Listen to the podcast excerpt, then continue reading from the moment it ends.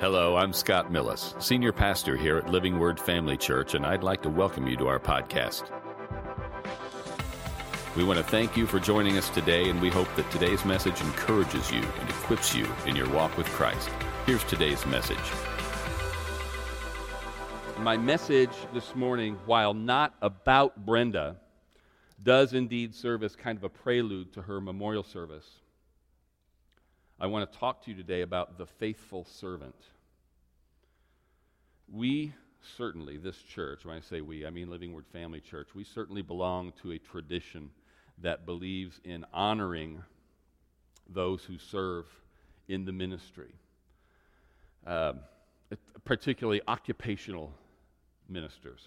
Uh, you know, at Rhema, and many of you know this, there's, there's a class that we had. I assume they still teach it. Submission and authority. Is it still called that? Uh, Keith, Keith Moore taught it when I was there, and it was required. Every, it was a first year class. Every student had to take this. And it was uh, all about all of the authority structures that God has put into place. Okay, parent and children, uh, boss and employee, uh, and, and so on. He covered it all about what the Bible had to say about all these relationships and it was a very popular class, and not just among Rhema students. Rhema used to host every year something called CES, Continuing Education Seminar, where uh, even non graduates could go uh, as part of a Rhema church and monitor some of these classes, take in some of these classes, uh, or there would be like an abbreviated version. And there was always a class, just a, a, a seminar type, on submission and authority. And it was always very well received by the people from Living Word, at least, who uh, went there and partook of this. And, uh, but some of it was, was, was pretty stern as well. And there was, of course, a unit in that class that dealt with honoring those in spiritual authority, that is, church leaders. And uh, here are some scriptures. I'll just share. There's a load of them, okay, but I'm just going to share three with you. 1 Timothy 5:17 says, "Let the elders who rule well be counted worthy of double honor, especially those who labor in the word and doctrine. Galatians 6 6 says, Let him who is taught the word share in all good things with him who teaches. And 1 Thessalonians 5 12 and 13. And we urge you, brethren, to recognize those who labor among you and are over you in the Lord, and admonish you, and to esteem them very highly in love for their work's sake. Be at peace among yourselves. Like I said, many other passages like these, but there is a mistake we make when we confuse the role or position or calling with rank, prestige, or greatness. These passages don't say that a pastor or an evangelist or a prophet or somebody else are inherently of higher worth and inherently worthy of honor or double honor. But he's saying, honor them for their work's sake. This, this is something that pastors would rather have somebody else come in and talk about when we talk about honoring. You know, this is, I know this is Pastor Appreciation Month. And we love that. I love that I'm the one being appreciated this month, right? I guess, here, let me put it this way. I think one of the most misused, uh, perhaps even, uh, I won't say it's been abused, I'll say it's been misused, uh, phrases I've heard in the last 30 years is God's generals. And it seems that every man or woman who has achieved a certain level of uh, notoriety, success, or just flat out fame has been called a general in the kingdom of God.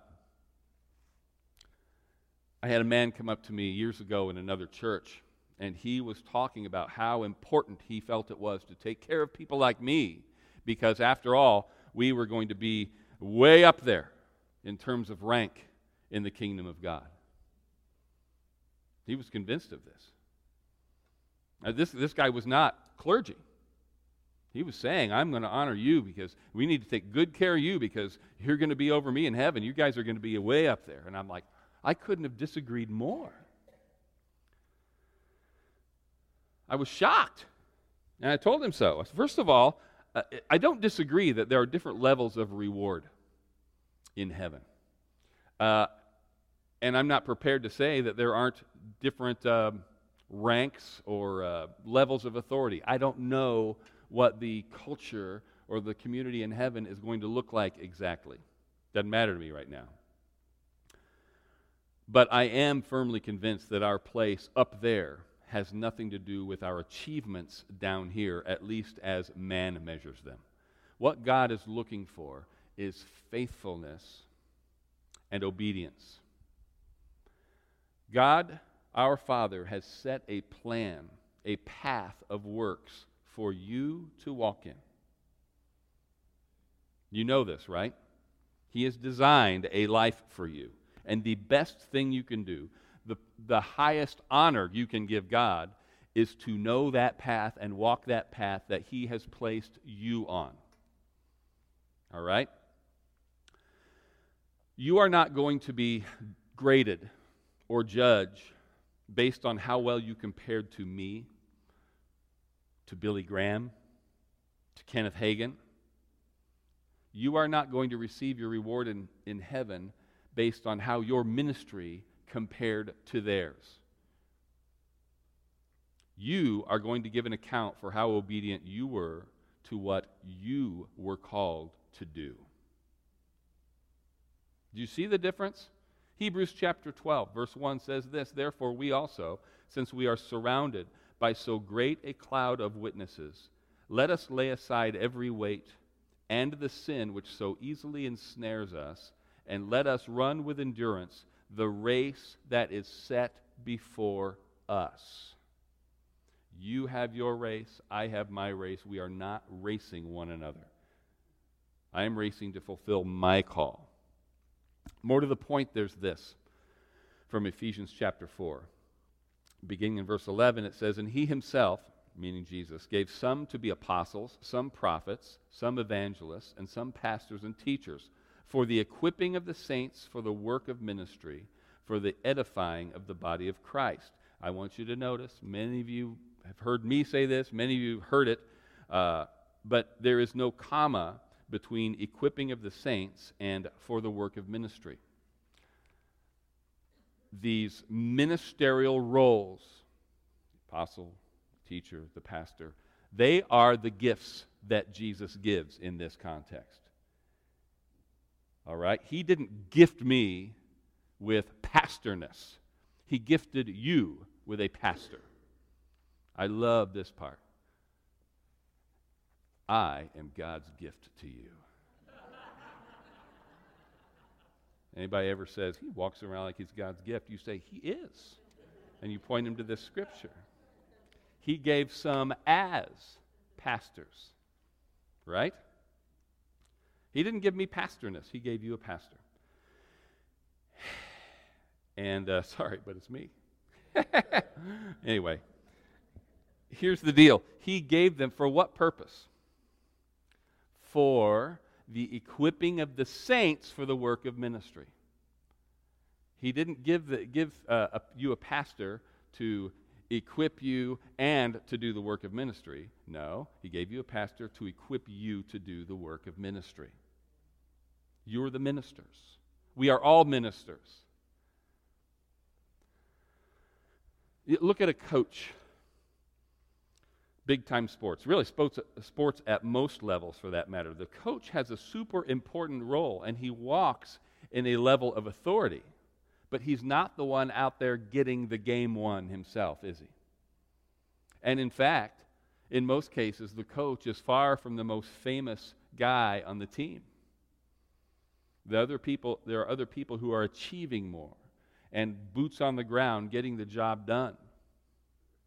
You could make a, a similar case for uh, military leaders. They're important. What they do is super important, and their role is important. But when it comes to getting the job done, the general can't get the job done by himself. The colonel can't get the job done by himself any more than the coach can get the job done by himself. And certainly, the pastor can't get the job done by himself. My role is to pro- provide you, God speaks through me, to provide you with, uh, to equip you to do the work of the ministry. What is the work of the ministry? Well, ultimately, it is to proclaim the gospel, live the gospel, preach the gospel, People need to know that you're a believer and why. And hopefully, what, you, what happens here on Sunday mornings and uh, any other you know, online uh, presence we have in this church serves to help you answer questions that people are going to ask you, help you uh, com- uh, partake in, in conversations, help you uh, fine tune your testimony, whatever it takes to do what you were called to do. But here's the main thing you were called to do something. We are all in the ministry. And I'll never forget, uh, a book that we were given as Rhema students, and again, you probably still are The Miracle of the Scarlet Thread by Richard Booker. Great, great book. And he came as a guest speaker to the church we attended when I was at Canaan Land. And uh, on the very first day, and this was a, a, daytime meeting, he was there for several meetings. He says, Before I get started, I just want to see a show of hands. How many of in, you in here are ministers?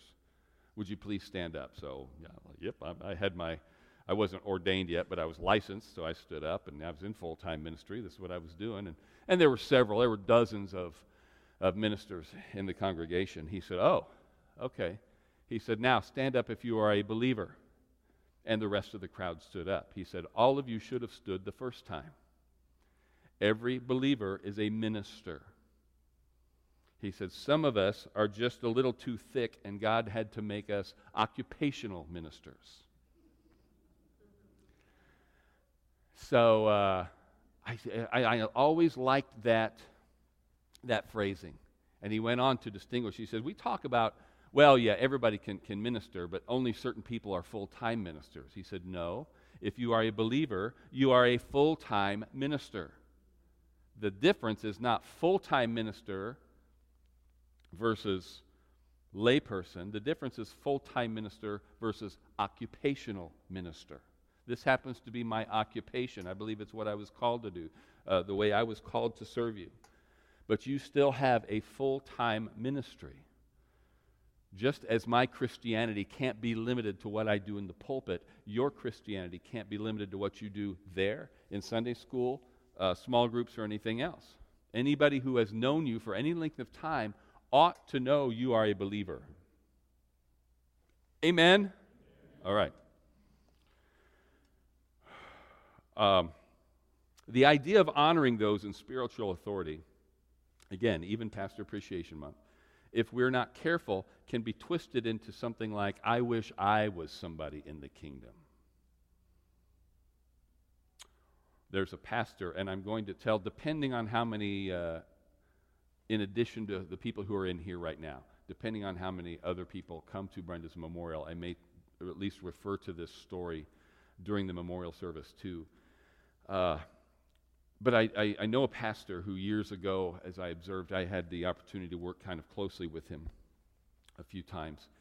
And I saw this guy bend, bend over backwards to separate the ministers from the workers.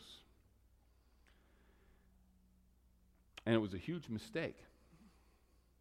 He would, uh, if they were visiting occupational ministers, pastors, evangelists, whatever, he made sure that they were honored.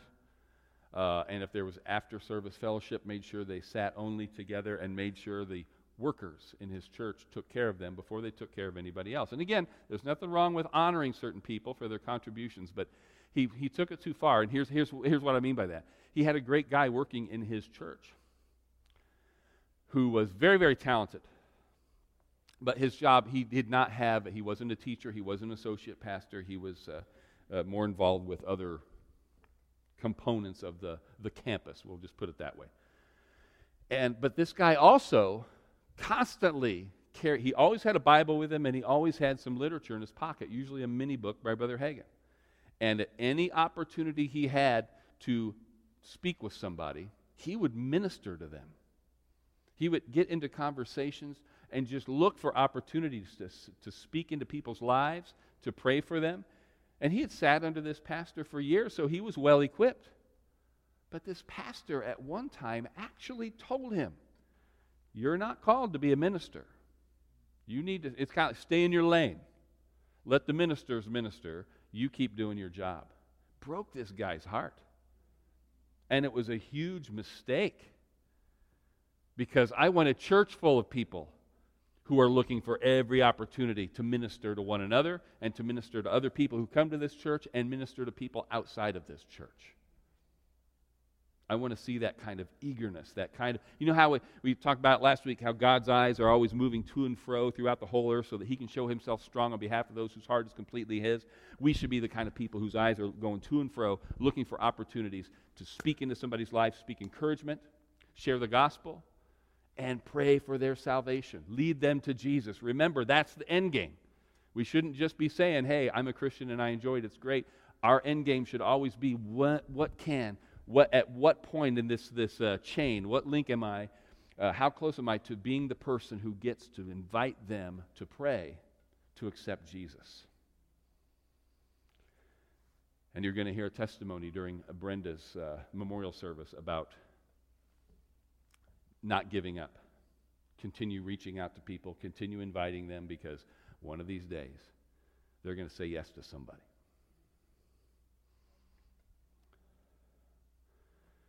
But look at what Jesus says. Remember the, remember, the disciples were convinced that Jesus was the Messiah.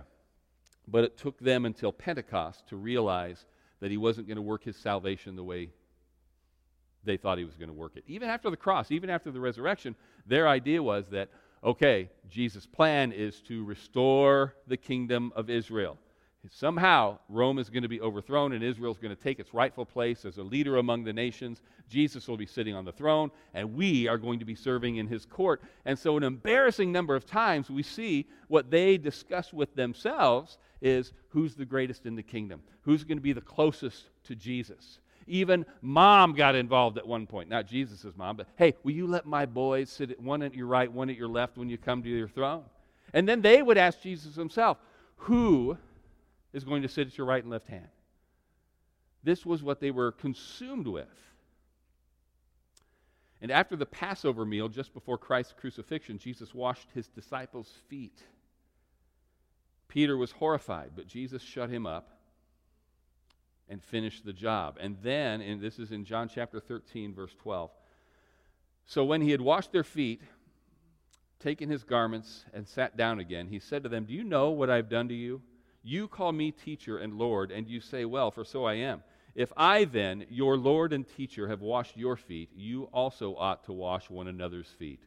For I have given you an example that you should do as I have done to you. Most assuredly, I say to you, a servant is not greater than his master, nor is he who is sent greater than he who sent him. If you know these things, blessed are you if you do them. Jesus was warning his, uh, well, See, here he's saying this is the example. You keep talking about who is going to be greatest in the kingdom, and you acknowledge that I'm greatest, so really what you're talking about, who's second greatest? Well, be as much like me as you can.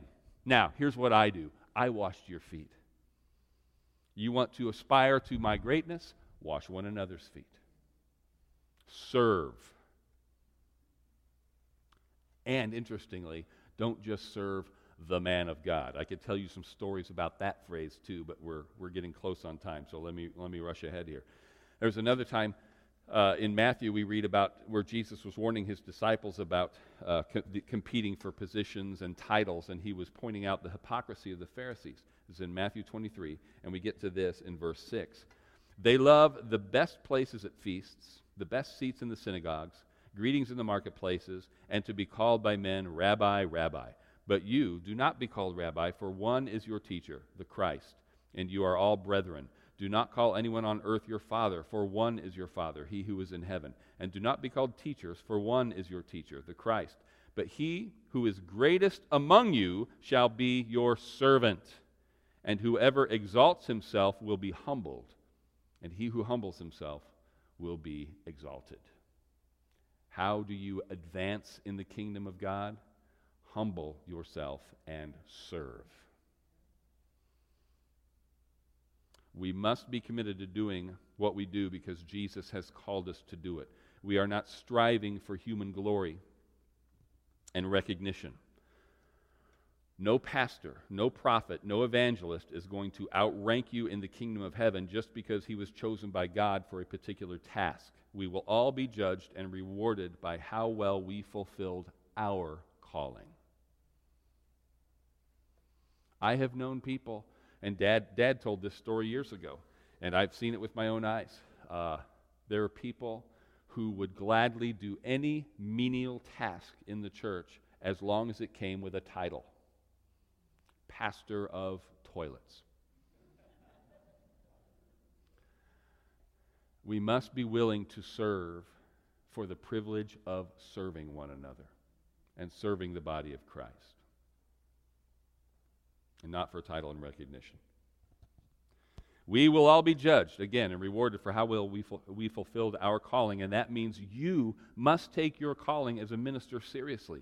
You must, must, must be of the mindset that whatever else you are, whatever other roles you fill, your occupation, your relationships, you are first and foremost a believer, a child of God, part of the body of Christ, the temple of the Holy Spirit, and a minister of the gospel. If every believer of every age lived like this, the whole show would probably be over by now. Because everyone would have heard the gospel and made their decision. Everyone who was going to be saved would be saved. I'm being a bit facetious here, but I think you know what I mean. I'm needing to wrap this up, but we can return to this, this topic soon. Praise and worship team, uh, you can be making your way up here. Thanks again for listening. To hear more messages like this one, make sure to subscribe and check out our podcast channel for past episodes. And if you enjoyed today's message, consider sharing it with a friend. For more content and information about Living Word, check out our website at livingwordfamily.org. And remember to live the gospel and preach the gospel.